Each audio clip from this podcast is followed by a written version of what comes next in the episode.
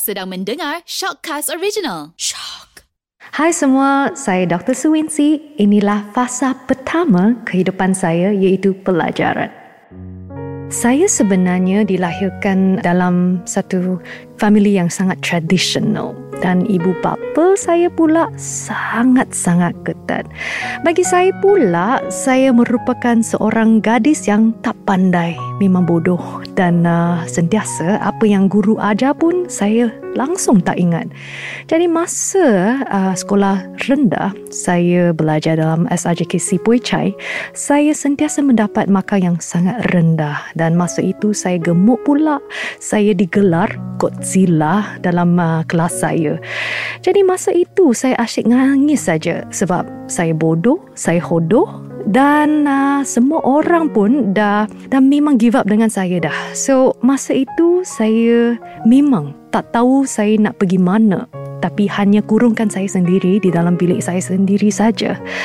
Tapi saya sentiasa berfikir, aku tak nak seumur hidup-hidup sebegitu. Jadi saya nak bertukar ataupun saya nak berubah. Masa itulah yang saya mencuba strategi-strategi yang berlainan. Saya mengurung sendiri selama 20 jam satu hari, tak menonton televisyen, tak main dengan kawan dan masa itu saya hanya baca dan juga hafal saja. Jadi satu demi satu dan banyak orang yang cakap saya um, mungkin you know bodoh buat sebegitu dan tak berguna. Tapi disebabkan semua usaha ini, saya nampak ada perubahan dalam markah dan juga ada perubahan dalam prestasi saya di sekolah. Dan masa itu memang memang saya berasa malu juga pergi kelas ke ataupun bercakap dengan orang ke, tapi saya tak kisah dah. Waktu itu memang dalam masa situ memang gelap. Gelap sampai saya tak nak lagi kurung diri dalam bilik saya lagi dah. Jadi saya nak berusaha lagi. Jadi bukan sahaja saya belajar bersungguh-sungguh tapi juga saya volunteer pergi um, buat competition syarahan, competition uh, menyanyi, semua lagi. Saya nak mencabarkan saya sendiri. Daripada situ, UPSR memang daripada seorang yang tak pandai sampai ke full straight A's. Tapi lepas UPSR, satu cabaran yang tinggi adalah untuk pergi ke sekolah Melayu. Sebab waktu kecil semua yang bertutur dalam bahasa Cina tapi saya mengambil keputusan untuk pergi ke sekolah Melayu untuk sekolah menengah saya. Jadi masa itu pun susah sebab saya langsung tak bertutur dalam bahasa Melayu. Jadi untuk tahun yang pertama, saya duduk dengan semua kawan Melayu dan juga saya ikut saja apa yang mereka lakukan ataupun tulisan mereka sampai saya pergi tiga tuition Melayu untuk you know saya nak menguasai bahasa Melayu. Saya conquer satu demi satu masa itu pun daripada markah yang rendah sampai ke markah yang bagus.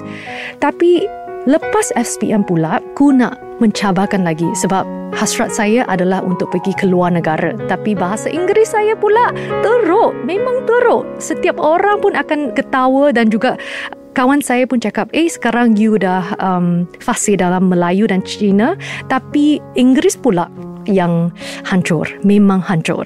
Jadi masa itu saya cakap dengan ibu bapa lagi. Saya cakap, mak, pak, boleh tak terus hantar saya pergi ke UK saja. So UK itu bukan Ulu Kelang tapi memang United Kingdom. Jadi sampai ke situ tahun pertama hampir fail.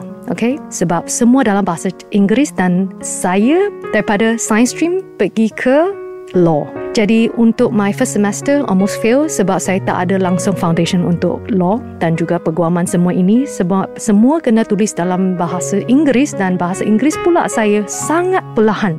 Jadi satu kali lagi saya pergi ke sangat ekstrim. Saya belajar 3-4 bulan di dalam kelas saya dan juga mengurungkan bilik saya kat UK yang kecil. Jadi 3-4 bulan saya tak keluar. Hanya buat latihan, hanya buat semua praktis dan kadang-kadang saya tulis sampai tangan saya almost patah dan juga sangat-sangat letih. Namun masih saya teruskan perjalanan saya.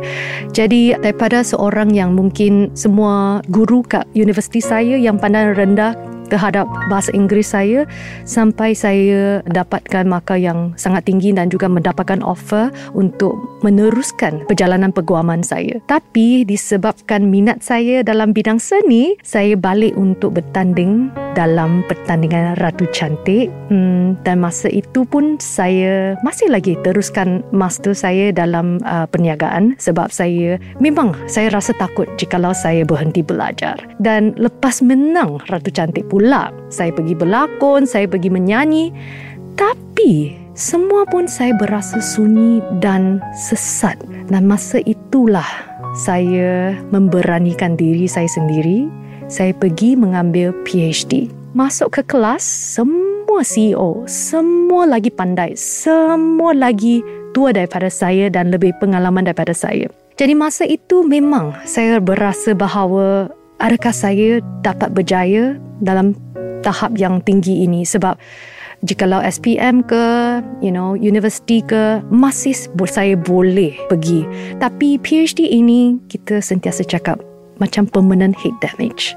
Jadi masa itu memang setiap kali saya pergi kelas pun saya tak faham langsung sebab saya tak ditrainkan untuk membuat thesis. Jadi masa itu saya hampir nak give up. Tapi bernasib baik saya mendapat seorang profesor dan juga seorang supervisor. Dia seperti bonda saya dan dia cakap dengan saya, Wincy, walaupun anda perlahan tapi anda panjangkan your PhD tempo. Saya mengambil nasihat dia agar saya boleh bekerja sampai belajar sebab saya perlukan pengalaman untuk menulis dan juga saya perlukan untuk resume saya.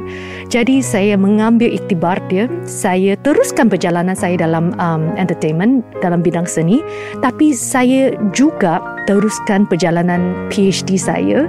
Uh, masa itu saya masih lagi beringat bahawa setiap hari saya pergi syuting sampai pukul 12 saya buat thesis 12 sampai pukul pagi 3 pagi saya pergi tidur. Pukul 5 bangun saya kena pergi on set dah. Jadi masa itu banyak kawan saya yang cakap kenapa saya anti-social? Kenapa saya tak bergaul dengan mereka? Tapi dalam hati aku saya dah faham bahawa inilah yang saya nak dan jikalau saya dah buat sesuatu saya nak teruskan sampai habis.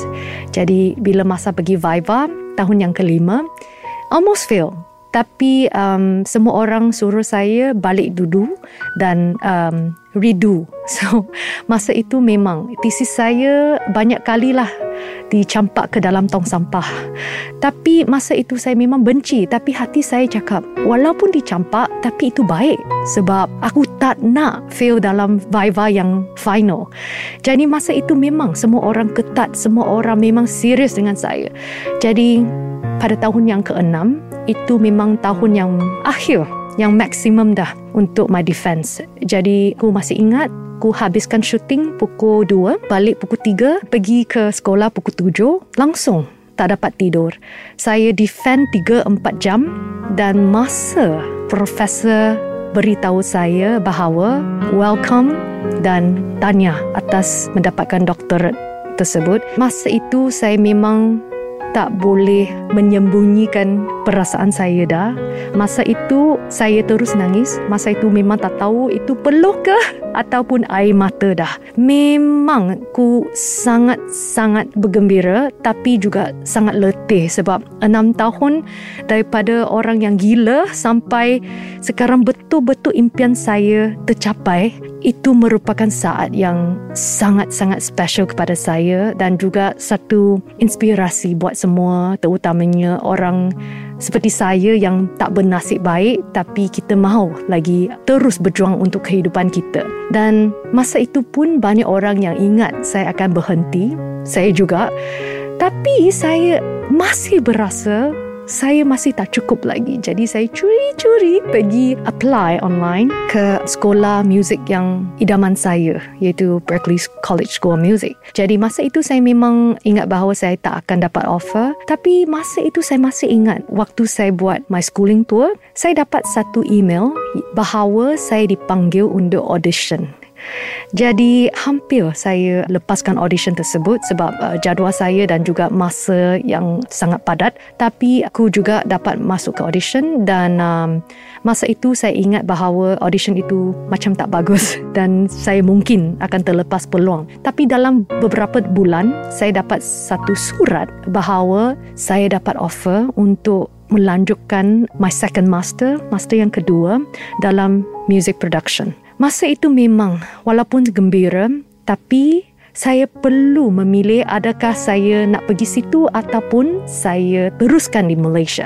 Tapi jikalau saya pergi ke situ, saya kena restart balik jikalau saya balik ke sini. Jadi tanpa berfikiran panjang, saya terbang saja dan masa itu walaupun semua orang termasuk ibu bapa saya ataupun semua kawan saya reject saya untuk pergi ke situ dan banyak yang cakap saya sekarang memang dah gila, gila belajar. Tapi ku pergi juga. Masa kat Spain memang susah sebab saya bukan daripada bidang production tapi masuk teknikal saya memang memang susah dan saya juga uh, masa itu ada ada masalah kewangan. Tapi saya tak nak tak nak henti. Jadi saya pergi ke interview untuk bekerja di dalam sekolah dan saya dapat pekerjaan dan teruskan perjalanan saya. Masa itu saya setiap hari belajar 20 jam dan juga saya bekerja juga 8 bulan. Saya memang tak tidur banyak dan masa itu pula sentiasa saya tutup social media account.